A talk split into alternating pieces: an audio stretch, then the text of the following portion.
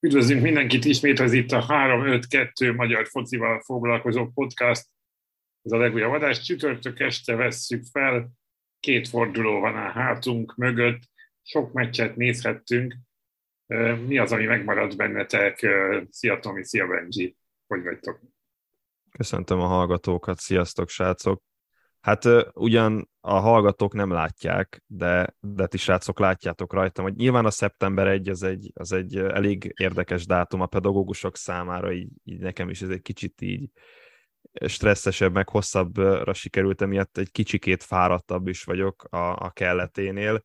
Nem a kifogásokat akarom keresni, de azért maradjunk annyiban, hogy a, a Honvéd Újpest meccs az nem nagyon ébresztett fel, vagy nem, nem mondom azt, hogy olyan túl nagy izgalomba hozott az elmúlt jó két órában, mert ugye csütörtök este a Honvéd Újpest után vesszük fel az adást, szóval hogyha a szokásosnál is több hülyeséget mondanék a mai adásban, akkor előre is elnézést kérek. Meg ha a szokásosnál is pessimistábbak leszünk egy ilyen meccs után, hát hogy erősen kell kapaszkodni a futballba vetett hitünkben, de talán nekem hasonló volt a, a, a szombaton a délutáni meccs a mezőkövet, melyik volt az? Mezőkövet Vasas. Az volt ilyen körülbelül, csak még 40 fok volt mellé, úgyhogy ez, ez is érdekes volt, de Benji, neked mi volt így a hét idézője a fénypontja? Vagy hát, akár lehet pozitív is, ahogy gondolod. Csodálatos hetem van, mert sikerült levetegednem, és emellé jött most ez a Honvéd Újpest. az a baj, hogy az a baj, hogy tényleg az ember leül egy szeptember 1 jó NB1-es meccsre, ugye egy Honvéd Újpest azért csak egy, egy fővárosi rangadó, na hát csak feldobja itt ezt a borongós őszi napot. Hát erre kapunk egy ilyet, mindegy, tegyük zárójába. Egyébként abból a szempontból örülhetünk a szeptembernek, hogy, hogy lassacskán azért jönnek a válogatott meccsek, remélhetőleg beindul egy picit jobban az NB1. Lehet, hogy itt a mai adásban már feszegetni fogjuk, hogy így már a szezon kezdeten talán túlléphetünk, és hogy kinek mi az eddigi véleménye az egyes csapatokra, meg a mutatott játékról, de, de eddig én nem vagyok túlságosan elragadtatva, úgyhogy, úgyhogy most így elkezdődött a szeptember, aztán meglátjuk tényleg, hogy merre megyünk tovább. A, a heti beharangozónál majd kicsit erre is kitérhetünk, hogy végül is a bajnokság egy ötöde, hatoda, ami már mögöttünk van, valami képünk lehet, de beszéljünk először a nap híréről, magyar foci szempontjából. Nyilvánosságra hozták a magyar válogatott két novemberi barátságos mérkőzését, az időpontokat és a helyszíneket és a, az ellenfeleket. November 17-én Luxemburgba látogat Márko Rossi egyes, egy, együttese, november 20-án pedig Budapesten, vagy hát annyit tudunk Magyarországon, de nyilván a Puskás Alinában fogadjuk a görög válogatottat, aminek hát egy fontos állomása lesz, ezt a Nemzeti Sport ma már megszellőztette, hogy Gyugyák Balázs elbúcsúztatásáról fog szólni ez a görög mérkőzés.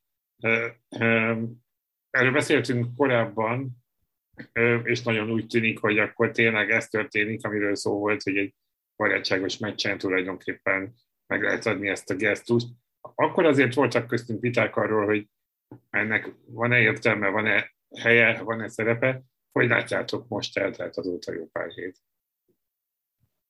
Én véleményem egyébként nem változott, de nyilván a magyar labdarúgás elmúlt 10-20 évének egyik meghatározó játékosáról van szó, amikor Zsuzsák Balázsról beszélünk, és félre ne értsenek a hallgatók, amikor az előző adásokban én szittam őt, vagy, vagy kicsit negatívabban álltam hozzá, nyilván megvan a tiszteletem, vagy megvan a tisztelet Zsuzsák Balázs felé az én részemről, és, és hogyha azt nézzük, hogy tényleg amit a karrierje során elért, meg, meg, meg az, hogy ott volt egy Európa-bajnokságon, ahol egy nem akármilyen mérkőzésen két gólt szerzett Portugál ellen, akkor azt mondom, megérdemli a 109. válogatott mérkőzést, és az, hogy ezt egy, ezt egy idézőjeles tét nélküli találkozón teheti meg, ez szerintem egy, egy tökéletes lezárása lehet az ő válogatott karrierjének. Egy kicsit talán én kitérnék az ellenfelekre. Luxemburgot nem szabad lebecsülni, és nem csak azért, mert a legutóbbi mérkőzésen George Lakens híres és fantasztikus ex-szövetségkapitányunk által, vagy által trenírozott magyar válogatott kikapott Luxemburgban 2-1-re. Tehát azért itt, itt van egy-két olyan futbalista a luxemburgi válogatott, akik szintén topligában játszik, vagy pedig akár itt championship játékosokról beszélünk, vagy francia, holland, akár belga élvonalban pallérozódó futbalistákról, és emellett azért Luxemburg az elmúlt években tudott néhány bravúros eredményt felmutatni, sőt, jól tudom, most ők a, C divízióban szerepelnek a Nemzetek Ligájában, tehát hogyha azt nézzük, azért szerintem a saját szintjükhöz képest az elmúlt pár évben azért előre tudott lépni a luxemburgi labdarúgás. A másik ellenfél pedig Görögország, amely azért nagyjából hasonló kaliber szerintem, mint, mint a magyar válogatott. Egy régi ismerős ellenfél, és hogyha ha jól emlékszem, akkor Görögország ellen szerezte az első gólját Zsuzsák Balázs a válogatottban, vagy Horvátország most nem ugrik be. Ott debütált. Ja, debütált a görög... is, igen. Ah, na, hát akkor ez egy, ez egy tökéletes lezárása lehet az ő, ő válogatott karrierjének. Én abból a szempontból egyébként örülök ennek a két ellenfélnek, hogy, hogy végre, végre olyan ellenfelekkel játszunk, akik most hiába a közelmúlt meg a, a mondjuk az Európa bajnokság jó eredményei, de, de tényleg közelebb állnak hozzánk, vagy reálisabb ellenfelek, nagyjából egy, egy szintű ellenfelek, mint, mint akár egy angol, akár egy német, akár egy olasz válogatott. Ugye most a Nemzetek Ligája csoportunk nem ezt mutatja, de azért abból a szempontból is jó lehet ez a két ellenfél, hogy azok a nevek, akikről itt beszéltünk az utóbbi hetekben, fiatal játékosok esetleg meghívót kaphatnak, akkor simán debütálhatnak. És várom is egyébként majd, hogy novemberben ott legyen a keretben egy német András, egy, egy Kerkez Milos játszon, most sorolhatnánk még a neveket. Mm, igen, és nyilván az, hogy Zsuzsák Balázs pályára fog lépni, az, az 99,9%, ha csak nem történik vele addig valami, meg nem sérül, stb. Tényleg ez egy, ez egy szép lezárás lehet, és, és nagyjából lehet, hogy a nagyobb volt a füstje, mint a lángja történet lesz a vége, de, de így lezárja tényleg a válogatott beli pályafutását. Azért, ha megsérülne, akkor is el lehet búcsúztatni, lásd Gera Zoltán. Hát így van, így van. Bármit. Igen. Egyébként, ha már, bocsánat, ha már itt mondtad azt, hogy ez egy közel hasonló, vagy hoz, úgy mondta, a, a, a magyar válogatott szintjéhez azért közelebbi ellenfelekkel találkozik a válogatott. Én, én most várok egy kicsi előrelépést még hozzában, hogy, hogy labdás, tehát amennyiben a magyar válogatottnál van többet a labda egy mérkőzésen, azt, tehát hogy felállt védelem ellen, hogy tud játszani a magyar válogatott. Ez engem nagyon-nagyon érdekel, mert azt most már láttuk, hogy tud bátrabban futballozni, nem csak a sündisznó állás, és akkor abból kontrázgat, van három-négy kontratámadás a magyar válogatott, top ellenfelek ellen, hanem most már láthattuk azt Anglia, Németország ellen is, hogy képes ez a magyar válogatott azért kellemetlen pillanatokat okozni a sztárválogatottaknak. Amikor egy hasonló kaliberű, vagy, vagy nálad egy polccal lentebb levő ellenféllel kell játszani, akkor viszont te dominálsz, és te neked kell dominálni. E, úgyhogy én ezt elsősorban ezért is várom ezeket a, ezeket a novemberi válogatott mérkőzéseket, hogy Márko Rossi tud-e még egyet előrelépni, és ez már egy olyan lépés lenne, ami egyébként előrevetítheti majd a Európa bajnoki vagy világbajnoki selejtező csoportokban, hogy mit várhatunk majd a válogatottól Luxemburg, Görögország szintű ellenfelekkel szemben. Igen, és még, még itt egy mondat az, hogy azért is jó lesz ez, hogy, hogy megtanuljunk olyan ellenfelekkel szemben játszani, mint, mint Luxemburg, és ne az történjen, ami Albánia ellen történt kétszer, hogy, hogy láttuk, hogy az Európa bajnokságon tud jól játszani a válogatott, erre jött egy olyan ellenfél, akik ellen eséllyel léptünk pályára, és akkor utána megjött a vereség. Ez, ez tényleg nagyon jó amúgy, hogy, hogy két ilyen ellenfelet sikerült találni. Ugye a görögök a közelmúltban eléggé szenvedtek, náluk is van azért fiatalitás a válogatottban, jó, jó, tényleg jó kis meccsek lehetnek ezek. Igen. Mondjuk ebből a szempontból jó, hogy azért vannak még válogatott meccsek, ugye a Nemzetek Ligája, az ilyen típusú, vagy már bocsánat, nem válogatott, hanem barátságos meccsek, ez az ilyen típusú uh, uh, ellenfélválasztási segítséget, ami a felkészülésben tényleg segít egy csapatot, megnehezítette az, hogy lecsökkent ezeknek a száma. Most akkor ez egy, egyfajta indikátora lehet annak, hogy ebben a, dolog, ebben a dologban hol tart a magyar válogatott. De vajon ott tesz a válogatottban Gazdag Dániel, aki ugye a héten elég sok gólt lőtt, tehát hétvégén bejárta a sajtót, hogy három gólt lőtt a hatból, a SofaScore-on 9.9 volt az, a, a, az átlaga, vagy az értékelése, és azóta is lőtt még egyet, valamelyik, azt hiszem szerdán, tehát be lehet-e kerülni az MLS-ből, akkor ha valaki ennyire, ennyire kimagaslik, ennyire jó formában van, mert azért azt tudjuk, hogy onnan, onnan sokkal nehezebb bekerülni, mint egy európai, vagy akár egy NB1-es csapatból. Ezt tegyük hozzá, hogy Gazdag Dániel szerezte eddig az utolsó válogatott gólt, hogyha azt nézik az angolok elleni 4-0 során, ő, ő zárta le azt a mérkőzést. Gazdag Dánielnek ott tett egyébként a, a, a környezetváltás, tehát a Honvéd tól ugye Amerikába igazolt, és a második szezonja az, ami, ami, amiben igazán látszódik a kiteljesedése. Ugye alapból egy, egy rendkívül támadó felfogású csapatban futballozik, ez, ez látszik a gólok számában is, meg az is, hogy gazdag Dani is mennyi gólt szerez, ezért uh, ugye ez volt a legutóbbi a 17. találata, amivel most már ő talán a legeredményesebb Philadelphia játékos az alapszakasz nézve a klub történetében. Szóval abszolút meg fogja érdemelni a válogatott behívott most szeptemberben is, és majd esetleg novemberben is. Egy olyan játékosról beszélünk, aki opció tud lenni a támadó sorban, és, és, én, és én éppen a évvégi, bá, évvégi barátságos mérkőzéseken várom azt, hogy gazdag Dániel kezdő legyen valamelyik összecsapáson, hiszen, hiszen az ő technikai tudása a, a felállt elleni játékban azért, azért aranyat érhet Márko Rossi csapatában. András, én a kérdésedet úgy fordítanám meg, hogy, hogy vajon kezdő csapat tagságot érhet-e ez a jó szereplés is. És itt elgondolkozhatunk azon, hogy, hogy melyik poszton. Tehát, hogy ha, ha be kéne tenni gazdag Dániát ebbe a válogatott kezdőbe, el tudnánk-e őt képzelni. Mert én így, ahogy ma végig pörgettem a gondolatmenetet, lehet, hogy inkább nem, hogy igen. Nem tudom, nem, tudom, hogy, nem tudom, hogy ki helyére. Ha, ha ti egy valaki le kéne szednetek a kispadra ebből a válogatott kezdőből, akkor ki helyére, vagy hogyan? Hogyan lehetne ezt megoldani?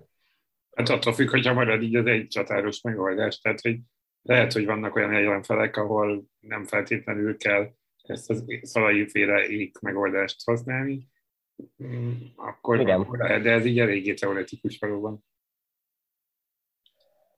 Ugye alapvetően, tehát hogy a, a poszt, ahova gazdag Daniel érkezett, az ugye a sallai, szoboszlai Igen. posztok, tehát sal, azért hiába rúg 17 gólt az MLS-ben gazdag Daniel, még azért mindig bőven-bőven Salai, Roland és, és Szoboszlai Dominik alatt van egy-két polccal.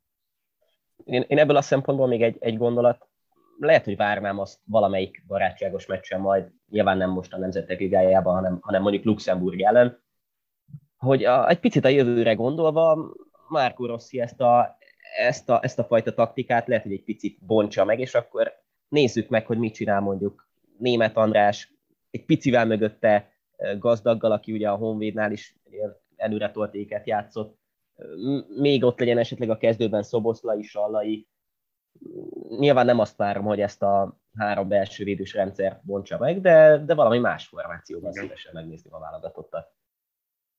No, hát, hogy így lesz meglátjuk. Minden esetre az biztos, hogy novemberben akkor két újabb válogatott mérkőzés, nagy valószínűséggel Gyugyák Balázs búcsú meccsével, és ha már Gyugyákról beszéltünk, beszéljünk a Debrecenről is, hiszen Hát sokat tippeltünk itt a podcastban, hogy melyik lesz az első edző. Ki lesz az első edző, aki, akinek búcsút intenek az idei szezonban, és hát Debrecenben intettek búcsút George Janeirónak, ami bejött korábban Kisvárdán, az úgy néz ki, hogy nem jött be Debrecenben, de ez lehet, hogy nem, de nem, lehet, hogy nem az edző hibája. Debrecenben azért elég sok minden történt az elmúlt két évben, ami inkább a, a, a, az átgondolatlanságra utal. Mi folyik itt Debrecenben? Lehetne ez a tételmondat kérdés. A tények azok az az, az, hogy nyeretlenek hat meccs után, Igen. instabil a védelem, instabil a támadójáték, és kaotikus állapotok jellemzik a klubot. Ugye, hogyha nagyon messziről szeretnék indítani, akkor tavaly a rossz nyelvek szerint azért a Debrecen közel volt ahhoz, hogy, hogy, hogy pénzügyileg bajba kerüljön. És akkor most finoman fogalmaztam, ezért is érkezett ez az új befektető csoport, vagy befektető úriember, aki, aki átvette a, a Debrecent, és már akkor olyan célokat fogalmaztak meg, amely, amely így számomra fura volt, hogy, hogy már az első évben oda szeretnének kérni az európai kupaindulást jelentő pozíciókba, de akkor úgy teszem fel a kérdést, hogy ez a Debrecen benne van a top három csapatban Magyarországon, és, és most meg lehet nézni azt, hogy milyen kerete van. Tehát akkor a keret nincs összhangban, mert szerintem nem egyébként, de, de nyilván majd ti is mondjátok el, hogy ti mit gondoltok erről, hogy ott van-e top háromban a, a Debrecen Magyarországon, meg hát a kedves hallgatók is nyugodtan kommentelhetnek majd a, a poszt vagy, vagy a megosztások alá. Tehát szerintem nem, mert ez a keret egyszerűen nem elég erős ahhoz, hogy felvegye a versenyt a, a, a, top, a top csapatok, idézes top csapatokat, a Ferencvárossal, a Fehérvárral, a Puskás Akadémiával, a Kisvárdával, még akár mondom, a Paksal sem tudja felvenni a versenyt. Ez részben összefügg azzal, hogy egy értelmezhetetlen játékos politika folyt nyáron, tehát rengeteg játékost igazoltak, ami nem könnyíti meg az edző feladatát. Tehát Joao Janeiro nyilván fel lehet vetni azt, hogy mennyire ludas abban, hogy hat meccs után még mindig nyeretlen a, a, a Debrecen a bajnokságban. Azért, amikor 15 új játékost kell valahogyan egy keretben, vagy egy csapatba beépíteni, az azért baromira, baromira nem egyszerű dolog.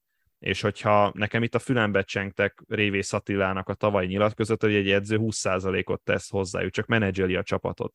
És lehet, hogy Joao Janeiro valóban csak Kisvárdán menedzselte a csapatot, és amikor ilyen dolgoknak kell megtörténni, mint, mint beépíteni játékosokat, összeállítani a, a taktikát, azt, hogy hogyan nézzen ki, akkor lehet, hogy azért nem, nem feltétlenül Joao Janeiro a legjobb választás erre a pozícióra. De én ennek ellenére nem tartom azt, hogy Janeiro nem érdemelte volna meg ezt a kispadot, vagy nyilván nagyon igazságtalan az, ahogy szerintem menesztették, és amikor menesztették, mert őszintén, tehát melyik az a klub, amely augusztus 31-én válik meg az edzőjétől.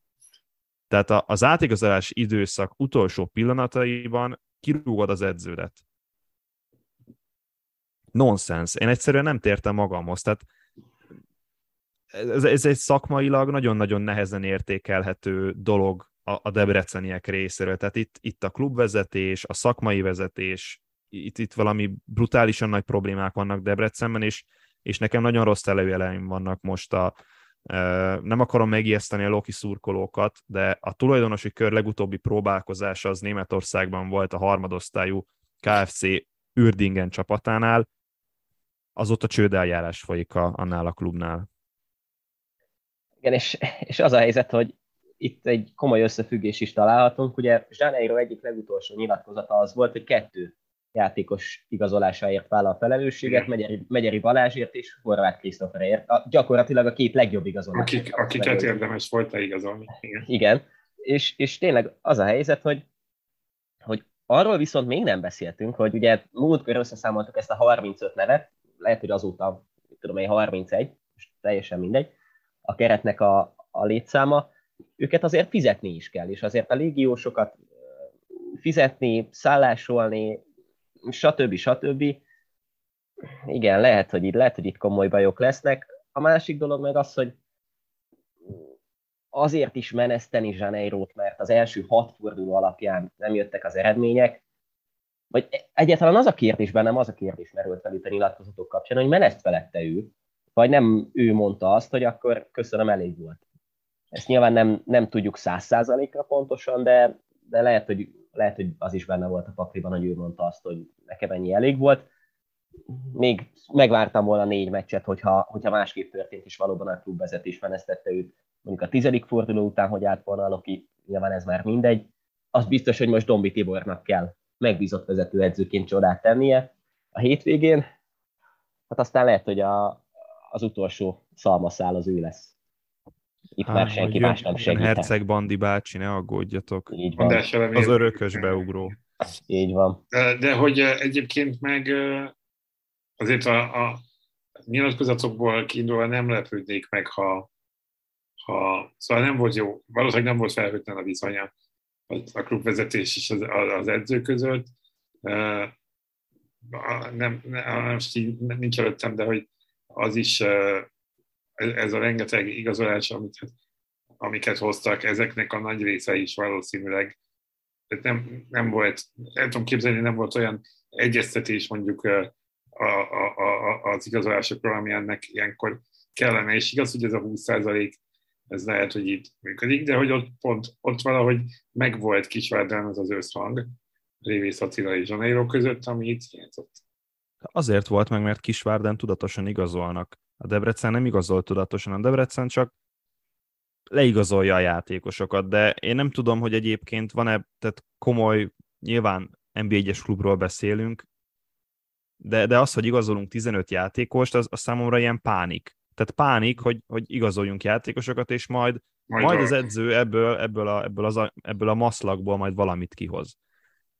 De lehet, hogy erre, erre nem Janeiro volt a, a megfelelő emberük, és igen, lehet, hogy Janeiro mondta azt, hogy közde ennyi elég, mert egyébként, hogyha megnézzük, hat forduló után négy döntetlen, két vereség, adott esetben még azt mondanám, hogy ez nem egy, nem egy tragikus idény kezdet. Az egy másik tragikus idény, vagy másik helyzet, hogy egyébként 13 gólt kapott a Debrecen ezen a hat mérkőzésen, ami azért elég soknak számít, meg, meg még egyszer mondom, a támadó játék az, az iszonyatosan gyenge volt, és, és most az Alegerszeg elleni legutóbbi mérkőzésen is ez jött ki, hogy a védelem nagyon sebezhető, nagyon gyenge, nem is feltét, vagy érkeztek oda erősítések, de szerintem minőségben nem olyan, amit várni lehetett, vagy várni kellett volna, elő pedig egyszerűen nem, nem tudják jól kihasználni a helyzeteket, tehát nincs, nincs, nincs, nincsenek pozitív flóban a csatárak. Most ott van Bárány Donát, de ő is, nekem, mindig, nekem a kecskeméti meccs jut eszembe, hogy tehát rugott egy gólt, amivel egy-egy lett a meccs, de konkrétan négy volt még azon kívül. És ugye David Babonski távozott, ahogy... Igen, felbontották ahogy, a igen. szerződést. És kérdés, hogy Dorian Babonski valami lesz. Na igen, Dor- és érted, Dorian Babunski egyébként szerintem, most, most nem akarok nagy, nagy dolgokat mondani, de a Debrecen egyik legjobb játékosa, igen, hanem a legjobb igen. játékosa. Igen. No, hát, hogy az új edző mihez kezd majd ezzel a rengeteg igazolással, ez ki fog derülni, de hogy a Ferencváros mihez kezd az Európa Ligában, erről is érdemes beszélni, hiszen a héten ugye nem volt európai kupaforduló, jövő héten azonban megkezdődnek a csoportküzdelmek, és a következő adás előtt már meg lesz az első mérkőzés. A Fradi fogadja a Trabzonsport az első meccsen. A Trabzonsport ugye a negyedik kalapból jött a csoportba, viszont az, az biztos, hogy eléggé megerősödött. Jól igazolt, nehéz meccsre számíthatunk jövő csütörtökön. Ti mire számíthatok jövő csütörtökön? Kezdjed nyugodtan, Benji.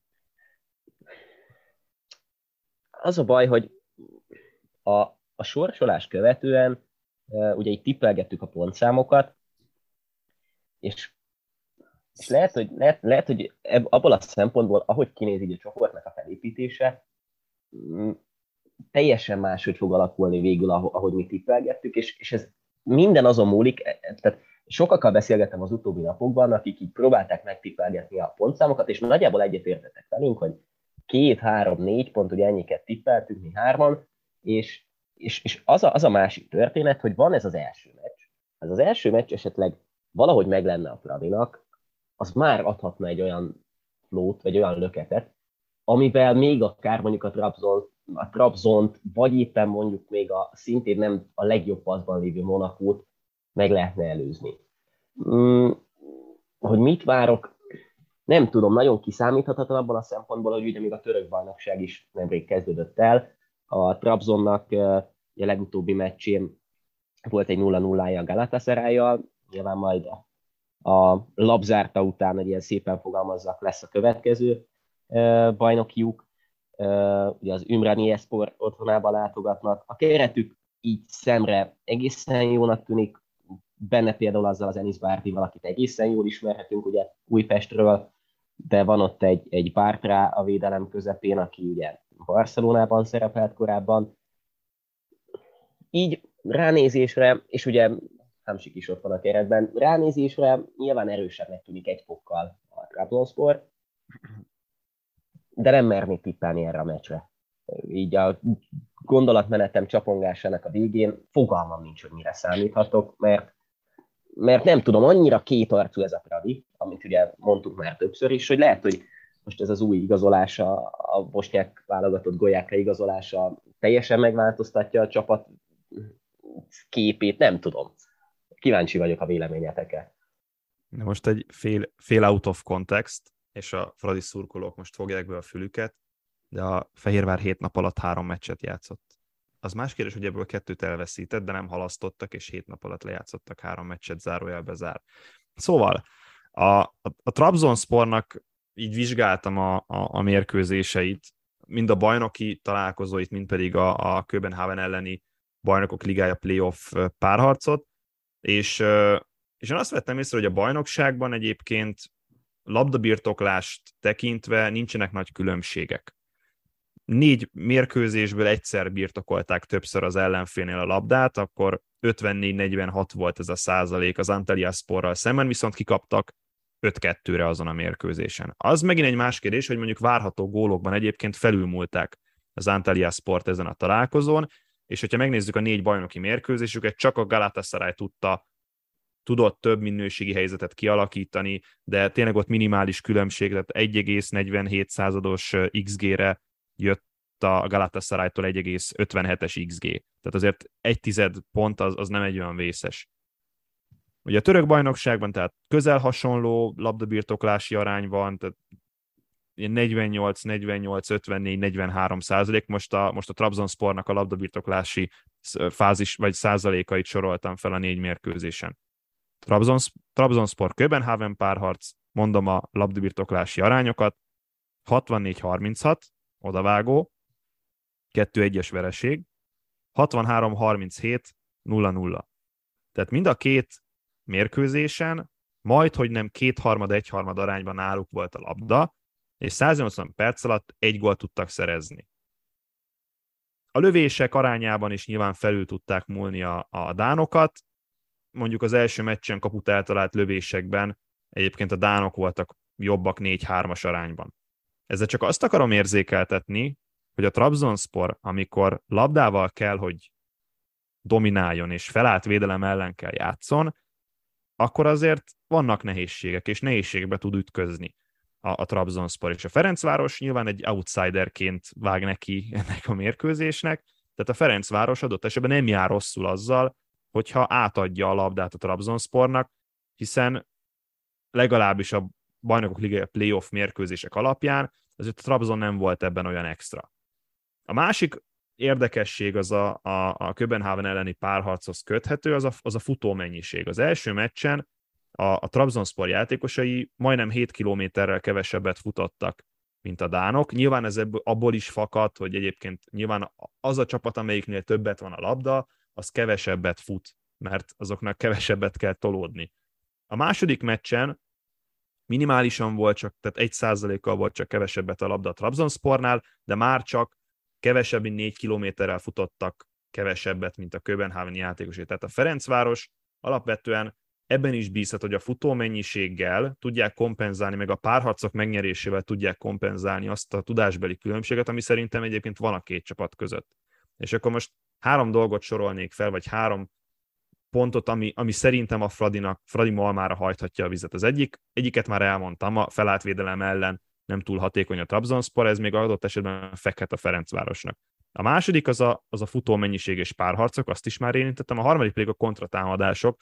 Az Antalya Spor elleni öt gól, amit kapott a Trabzon, az, az mind-mind kontratámadás végén volt. És hogyha a Ferencváros jól megszervezi ezt, és adott esetben azért nyilván védekezésből kontrázni, az sokkal egyszerűbb meg, megszervezni, mint pozíciós játékot kialakítani az ellenfél térfelén, és még meg is vannak egyébként Csercseszovnak az emberei erre, hogy kontratámadásokat tudjanak vezetni. Ez megint egy pozitív dolog, és, és én érzem azt, hogy egyébként a Fradi ebben talán felülmúlhatja a török ellenfelét. Viszont ami negatívum a Fradinál, mert hogy ebből is van azért jó pár dolog, az egyik az nyilván a játékosok minőségbeli különbsége. Tehát nem lehet eltüntetni egy egy Amer golyákkal azt a különbséget, ami jelenleg is van a két csapat között, hiszen a Trabzonspor ebben a, ebben a Mercatóban topligával igazolt játékosokat, míg a Ferencváros mondjuk azt, hogy Adama Traorén kívül egyébként nem igazolt szerintem olyan túlságosan nagy minőségű játékost európai viszonylatban,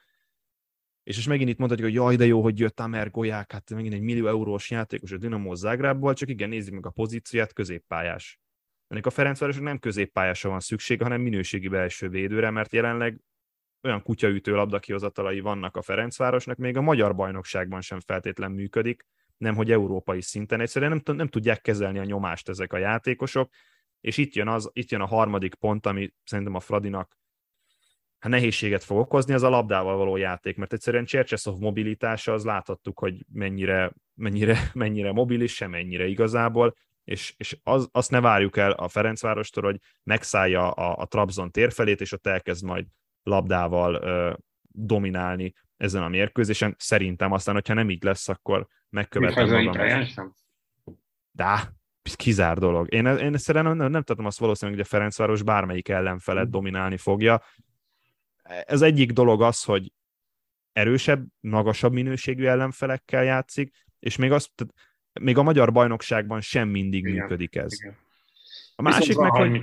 Bocsánat, mondjad. A másik része meg az, hogy Csercseszov Csercseszovot még nem láttam, vagy, vagy Csercseszov csapatát még nem láttam, vagy Csercseszov féle Ferencváros, inkább így fogalmazom, még nem láttam nemzetközi meccsen labdával dominálni.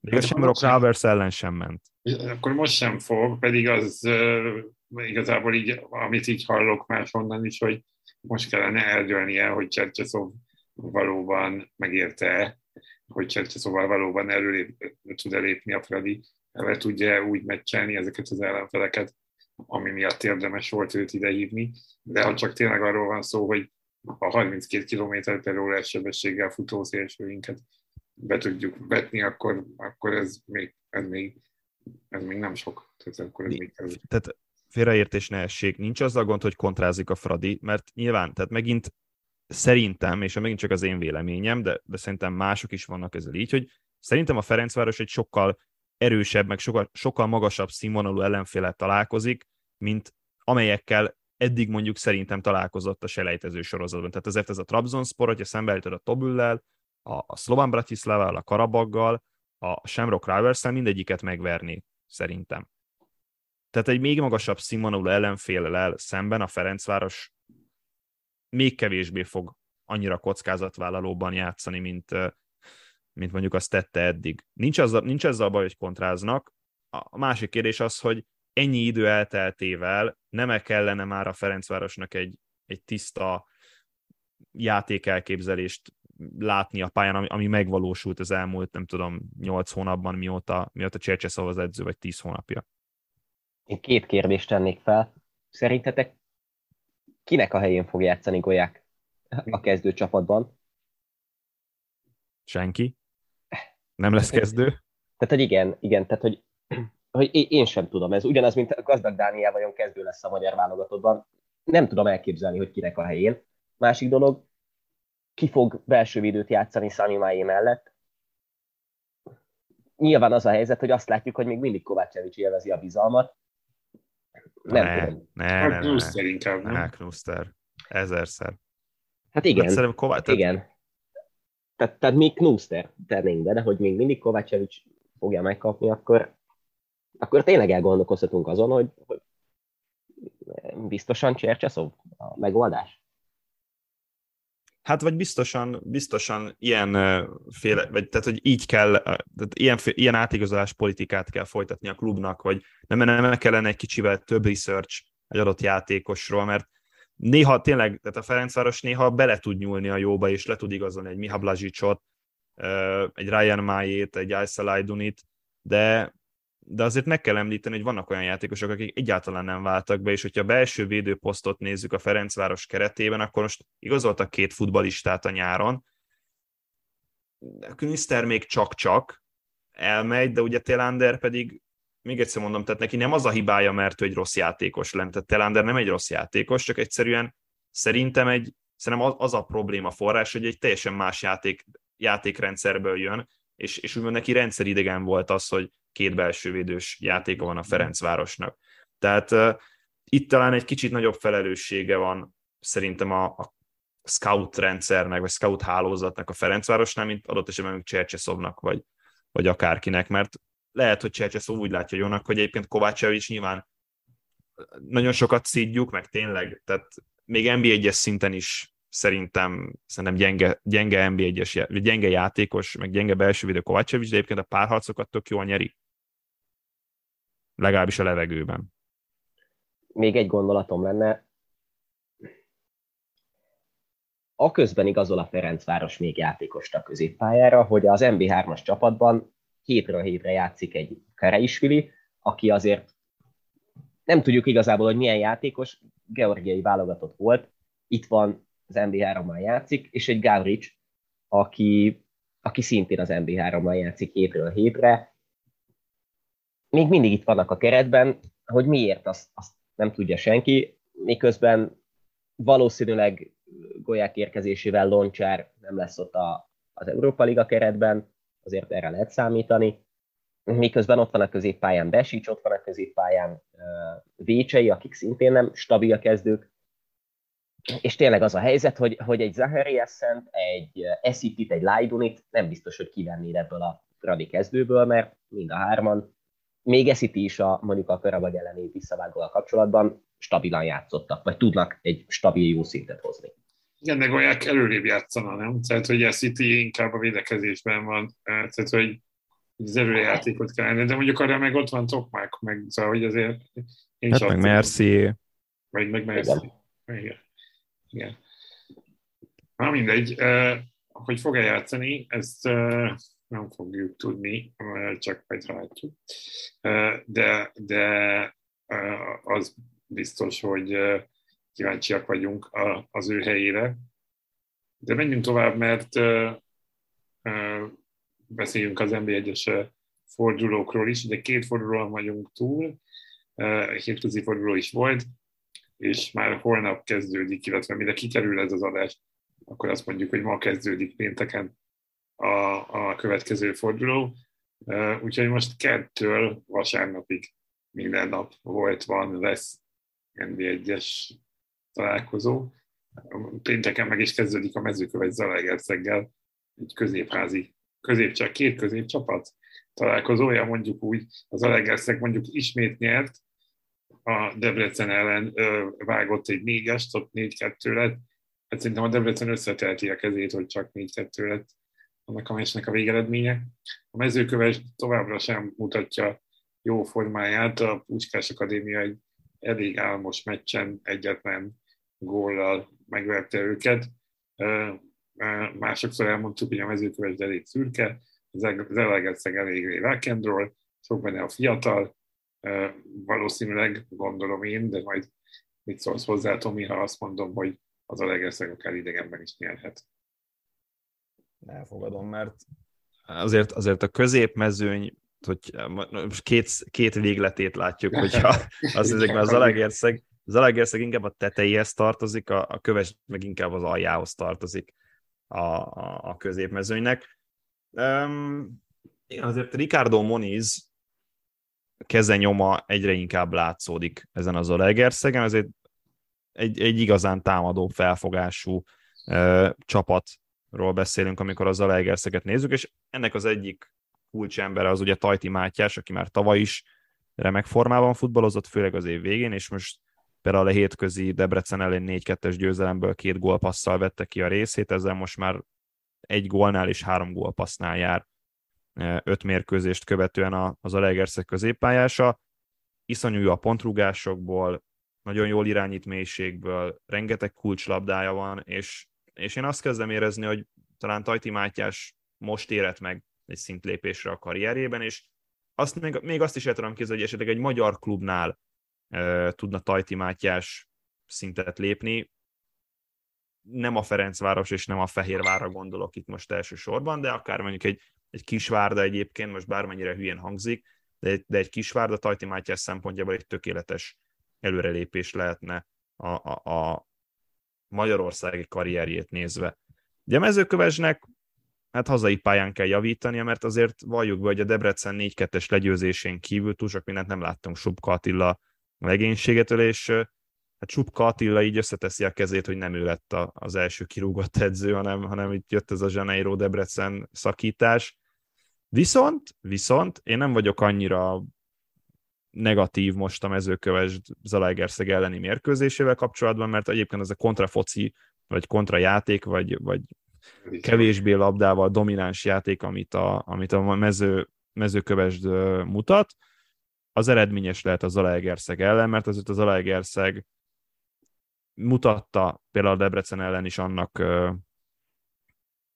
lehetőséget, hogy azért őket meg lehet verni hátul, és, és azért a nyílt támadó futballnak is van hátránya, meg visszaütője. Mondom ezt úgy, hogy egyébként a Köves már ráfázott egy ilyen ellenfél ellen ebben a szezonban, az mondjuk a Kisvárda volt, és ott az, az, az, na az, az, az, volt az a meccs, ami után azt mondtam, hogy na Subka Attila biztos, hogy az első kirúgott edző lesz, de, de nem így történt. No, hát ellenben találkozik a héten, és ez már szombat délután lesz, de puskáznom kell. Igen, szombat délután Kecskemét Paks. A két olyan csapat, amelyik a hétközi fordulóban elszenvedte első vereségét. Ugye a Kecskemét a Fehérvártól kapott ki Fehérváron egy utolsó perces góllal, úgyhogy egész jól állt a helyzet.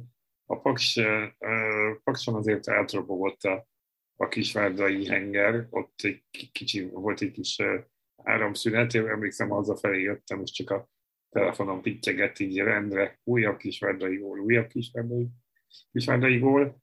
Aztán a végén, vagy a második félre jobban magára talált a Paks, de, de ez is kevés volt. Mi lesz vajon egymás ellen? Most ugye a, a hét híre még, hogy visszatér Hán János Dunaszerdahelyből a Paksra, úgyhogy jó helye lesz-e Hán Jánosnak, és milyen, kit, hogy látod, Benji, melyik csapat tud felébredni a pofonból? Tényleg amúgy a hét egyik legértekesebb átigazolási híre, hogy, hogy vajon Hán János miért tért vissza Paksra. Nyilván láttuk azt, hogy a Dunaszerba helyre nem feltétlen nem feltétlen hozta azt, amit hozott a, abban a szezonban, amikor gól király lett Pakson, de feltetjük a másik kérdést, hogy mindenképpen azt a Hán Jánost vártuk volna Dunaszerda helyen, amelyik Pakson gól király lett. Nyilván mindenkinek lehet egy-egy kiugró szezonja, egy-egy jobb szezonja. Nem nagyon vált be neki ez a kaland, így összességében megállapíthatjuk. De hogy vajon Varga Barnabással mit fognak ők ketten kezdeni? Jár ez az igazolás szerkezeti változással, vagy marad Varga Barnabás legelől? és Hán János esetleg eleinte csak padozni fog, vagy esetleg két csatára játszanak, vagy, vagy egy picit hátrébb játszik Varga Barnabás, és, és előtte lesz Hán János. Ezt nyilván Walter Roberten meg fogja oldani. Hogyha valaki, akkor, akkor szerintem ő ezt meg tudja oldani uh, taktikailag. Uh, ebből a szempontból kíváncsi leszek, hogy uh, így az egész keretet tekintve hogyan alakul át a, a, a Paksnak a játéka, hogyha tényleg mondjuk lesz itt egy formációváltás, ki az, aki esetleg kikerül a kezdőből. Azt láthattuk azért a Kisvárda ellen, hogy, hogy a Kisvárda egy fokkal másabb szintet képvisel, mint a Paks, és egyébként a Kisvárda úgy általánosságban nekem egy hatalmas meglepetés, egy kicsit kitekintő, hogy, hogy ilyen stabilan és szépen hozzák magukat. Szóval ebből a szempontból nem feltétlen mondom azt, hogy ez egy, ez egy katasztrofális Paksi 3-1-es vereség, Mm, ugye nagyjából egy kiegyenlített meccs volt, most annyi, hogy három bement a Kisvárdánál egy a Paksnál. Mm, viszont, viszont nem feltétlenül a Kecskemét lehet az a csapat, akiket kitömnek, már csak abból sem, vagy amelyik ellen inkább győzelmi esélyekkel szállnak harcba, már csak azért sem, mert a Kecskemét meg a másik nagy meglepetés csapat ebben a szezonban, és ahhoz képest, hogy Szabó István minden meccs előtt, meg meccs után lenyilatkozza, egyébként nyilván realistán, meg optimistán, ö, optimistán, tehát inkább realistán, meg, meg, meg a helyzetüket jól látva vagy érezve, hogy a bemaradásért küzdenek. De, de tényleg az a helyzet, hogy, hogy ez a kecskemét eddig, eddig hozza azt a kellemes meglepetés csapat pozícióját, amit, amit azért várhattunk tőlük. Most az, hogy 18 meccs után elszenvedték az első vereségüket is pont a Fehérvár otthonában egy, egy utolsó perces góllal. Mm, szerintem ettől nem dől össze a világ. Mm, azt láthatjuk, hogy a, az új igazolások azért szépen beilleszkedtek ebbe a csapatba. Mm, a felállás az megvan, nyilván azért a, a védekezésre vannak berendezkedve úgy általánosságban, szóval én egy kevés gólos meccset várok. Nem tudom, nem tudom, hogy, hogy mi lesz ezzel a paksal, és hogy tényleg egyáltalán Hán János vajon hol fog játszani, ha fog játszani. Az biztos, hogy a Kecskemét kapta a Fradi és a Puskás Akadémia után a legkevesebb gólt, a Paks viszont a, a Kisvárda után a legtöbbet lőtte, tehát ez lesz a kérdés talán, hogy a paksi támadók vagy a kecskeméti védők állnak-e jobban, és még annyit Hán Jánoshoz, hogy azért tavaly volt olyan, hogy, hogy a Haraszti és Ádám Martin kettős két csatára, tehát elképzelhető akár itt is, hogy Haraszti kicsit előrébb, igaz, az még Bognár György idején volt, meglátjuk, hogy mi lesz a jövőben. Minden esetre menjünk is tovább, mert hogy Vasas Puskás Akadémia, ez lesz még a szombati műsor.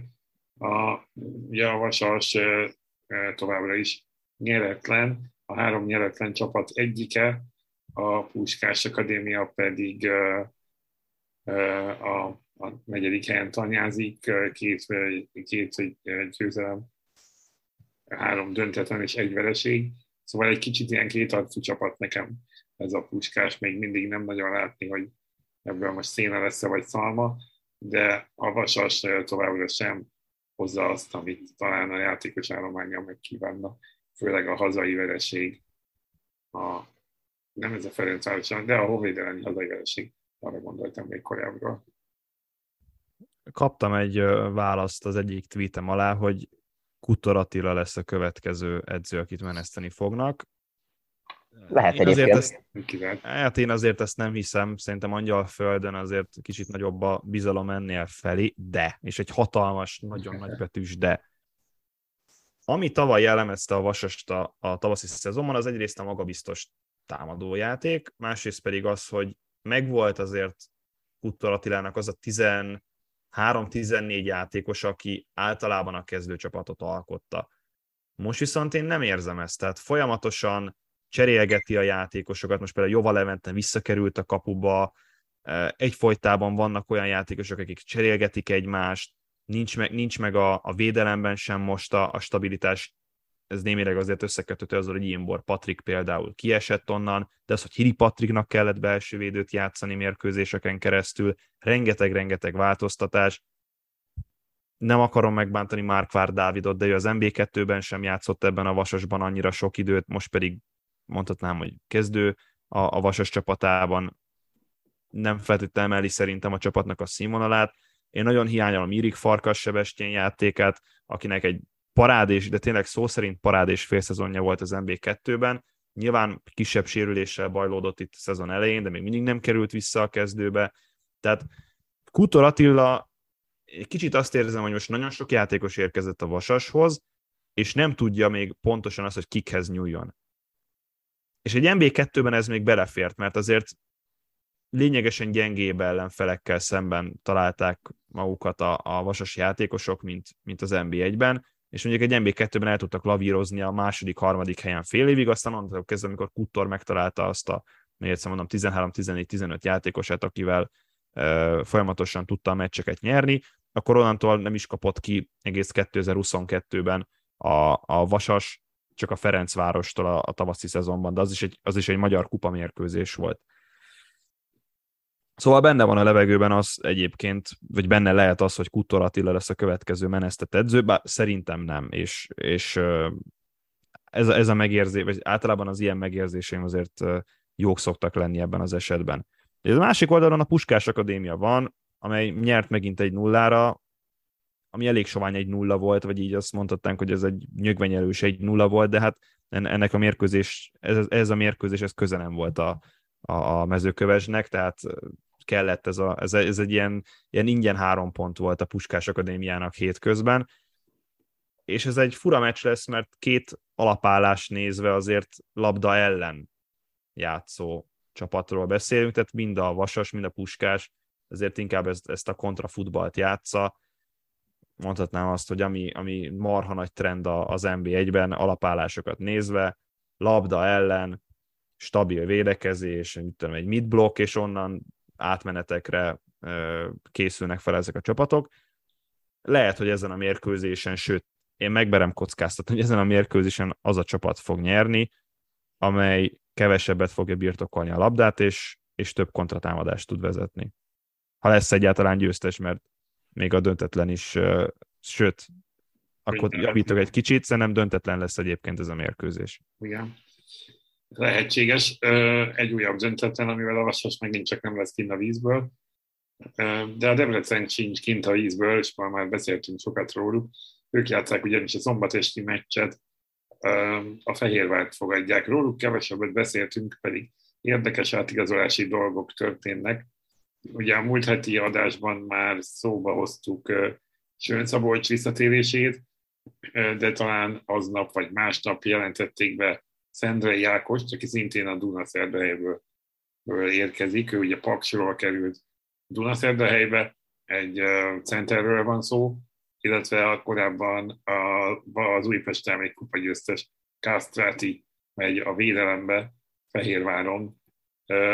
Igazából Szendrei helyzete lehet különösen érdekes, hogy be fog itt férni? Tehát azért erről elég nagy nevek vannak.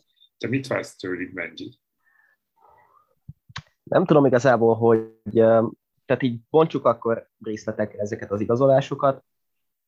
Először is ugye Sönről már beszéltünk, viszont, viszont az, hogy, hogy Szendrei Ákos mennyi játék lehetőséget fog kapni a Kodróz Izibádze kettős mellett, abban azért eléggé hát negatív vagyok ebből a szempontból, és hogy olvasgattam a szurkolók kommentjeit, ők sem nagyon értik, hogy most akkor ez a kölcsön, ez mire lesz jó. Mm, sanszosabb sajnos, hogy az MB3-as csapatban fog lehetőséget kapni Szendrei, sem mint az első csapatban rendszeres játék lehetőséget. Persze ne legyen így, de ezt a fajta átigazolás, vagy ezt a fajta kölcsönvételt most még nem nagyon értem. A, a másik pedig így a támadó szekciót nézve, ugye Andrés itt mondtad a, a Kastráti nevet, ugye Lirim Kastráti az Újpestben futballozik, és szintén egy Lirim Kastráti, aki most érkezett a, a Molfehérvárhoz. Ugye kettő ugyanolyan nevű koszovói játékos van. És a, koszovói ráadásul. Bizony, ráadásul nem tudom, hogy tudják-e a kedves hallgatók, úgyhogy szerintem egyáltalán nem baj, hogy most ebbe belefutottál, mert 1999 elején születtek mindketten, pont most az adás előtt néztem meg, hogy két hét eltéréssel, és a koszovóiaknál az a Lirin Kastráti az ismertebb, aki most Fehérvárra igazolt, ő ugye a Legia Varsótól érkezett, és az a Lirin Kastráti, aki az Újpestben futballozik, ő pedig a kevésbé ismert, úgyhogy még az, az ifi válogatottakban is futballoztak együtt. Lényeg a lényeg, nem tudom, hogy miért érkezett Lirim Kásztráti azok után, hogy Sön Szabolcs is érkezett. Egyszerűen nem nagyon látom, hogy most akkor hogy fog kinézni ez a Fehérvári középpálya és per támadó szekció.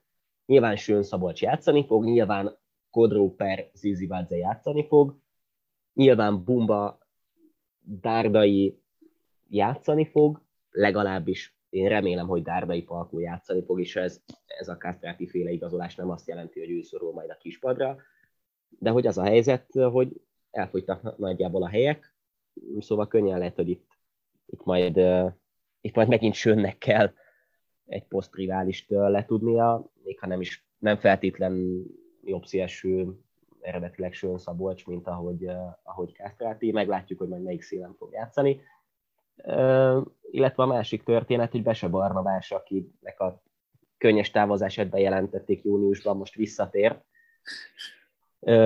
Ugye Bese Barnabás egészen jó teljesítményt nyújtott Franciaországban, aztán azóta nem nagyon találja a helyét. Nem feltétlen vagyok biztos benne, hogy jelentős játékpercet fog kapni itt a Fehérvárnál, vagy többet, mint mondjuk az előző szezon végén, amikor ugye már itt játszott. Lényeg a lényeg, én, én Fehérvári győzelmet várok, mert, mert pár nap alatt nem biztos, hogy csodát lehet csinálni Debrecenben, de nagyon kíváncsi vagyok arra, hogy hogyan illik majd össze ez a, a fehérvári taktika. Hát igen, meglátjuk, hogy ki hova fog bekerülni.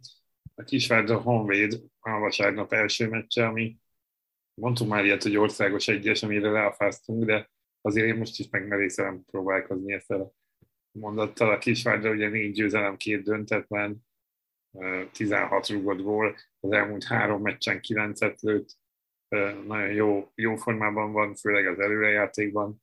A Honvédról beszéltünk már az elején is, a mai Újpest elleni meccséről különösen.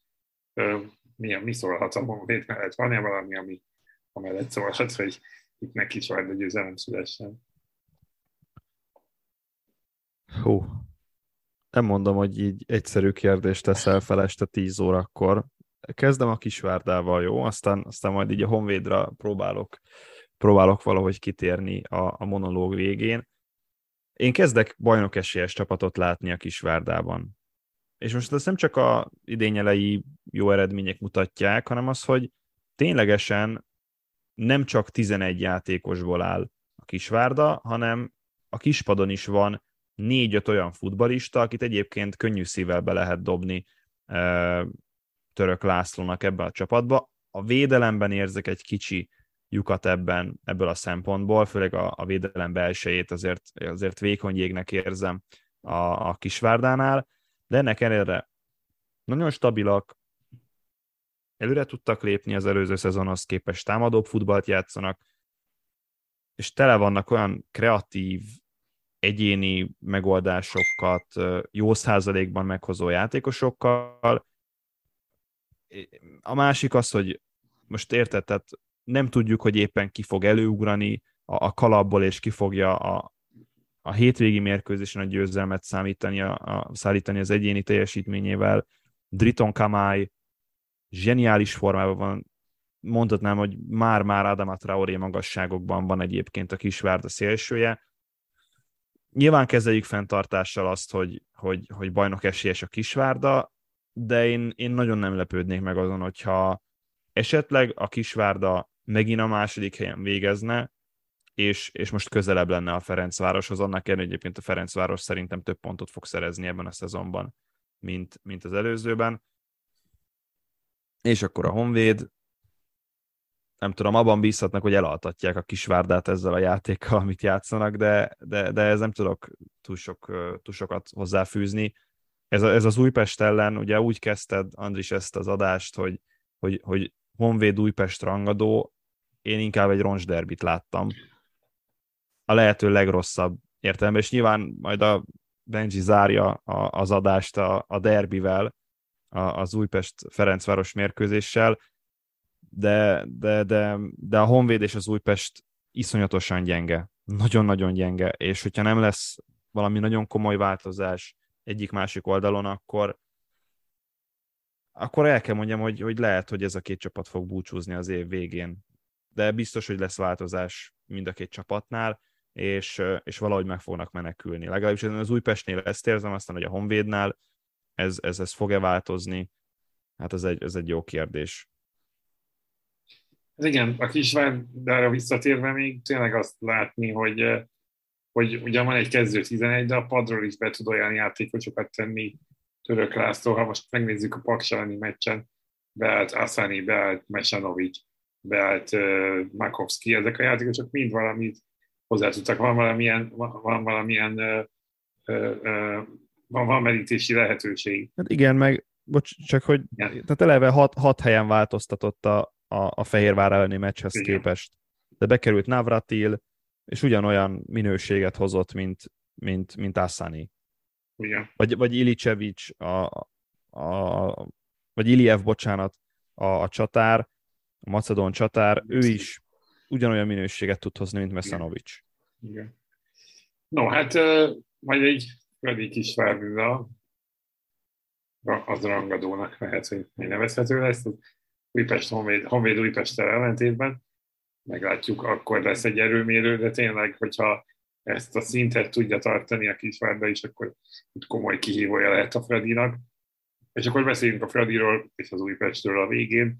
Derbi következik vasárnap délután, késő délután, Újpest-Fradi. a megyeri útról. Beszéltünk már ezért sokat mindkét csapatról a mai adásban, de mi az, ami mondjuk derbivé teheti ezt a meccset, amikor ekkora különbség van a két csapat között, leszámítva mondjuk a teltházas megyeri úti stadiont? Hát nem biztos, hogy 2015. december 12-e után most lesz az első újpesti győzelem egy derbin, és abban sem vagyok biztos, vagy abban sem lennék biztos egészen pontosan így mondom, hogy, hogy ez nem egy újabb 0-4-es derbi lenne, mint ahogy volt ugye a 2021 februári derbi, mert rengeteg, vagy rossz szó, tehát nagyon nagy a különbség, inkább ez szebb megfogalmazás a, a két csapat között is, és rengeteg olyan, olyan, olyan eltérést találunk, ami, ami még a, a Ferencvárosnak a nem feltétlen túl kifejlett taktikáját tekintve e, is, is nagyon nagy különbségnek tűnik. És ez leginkább a, az Újpest játékának köszönhető. Nekem abszolút, abszolút csalódás az Újpest eddig ebben a szezonban. Én az előző szezon vége óta, és, és azt, a, azt a szép ívet, amivel végül is ötödikek lettek az előző bajnokságban, Milos Krucsis érkezése után, azt vártam volna erre a szezonra, ehhez képest kaptunk egy, egy, egy, egy elnézést az Újpest szurkolókkal, egy katasztrófát, de, de ahogy így olvasom a kommenteket is beszélek Újpest szurkolókkal, nem, nem tudnak egyszerűen mást mondani.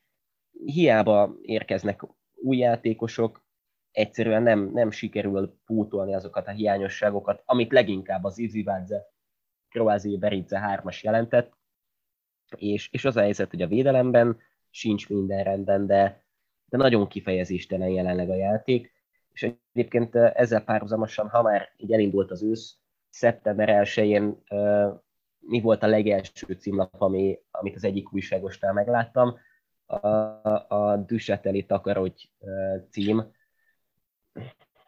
Nem, nem tudjuk mással kezdeni az őszt absz- abszolút egyértelműen Ferencvárosi győzelem ezen a derbin, de, de inkább lássunk sokkal távolabb, vagy nézzünk sokkal távolabb. Nagy változás kéne Újpesten. Igen, és, bár... és itt, le, itt lenne az ideje végre. Igen, bár én nem tudom, hogy szerintem erről is beszéltünk már, hogy ez valóban az, a, a tulajdon, nyilván a tulajdonos váltás a legnagyobb változás, de hogy, hogy egyfajta messiás várásként tekint az újpesti szurkoló arra, hogy majd ha Disateli elmegy, és jön majd helyette bárki, akkor meg fog változni a helyzet. Én nem gondolom, hogy Disatelével se lehetne ennél jobbat teljesíteni, és abban sem vagyok biztos, hogy egy új edző automatikusan egy jobb Újpestet hoz, vagy egy új tulajdonos automatikusan egy jobb Újpestet hozna. Valószínűleg valahol a kettő között van a megoldás, de ezt nem fogjuk megtudni vasárnap, hanem majd később. Vasárnap viszont az első illetve a hetedik forduló, első, hetedik forduló összes eredményét fogjuk megtudni. De találkozunk jövő héten, és mostantól így csütörtök este fogjuk felvenni a, az adásokat, valószínűleg péntek reggeli közléssel, úgyhogy igyekszünk beállni erre az időpontra, ekkor hallgassatok minket, föl tudtok iratkozni is az Eurosport podcast adásaira, az Apple, uh, Apple Podcaston, Spotify-on, Google Podcaston és hasonlókon.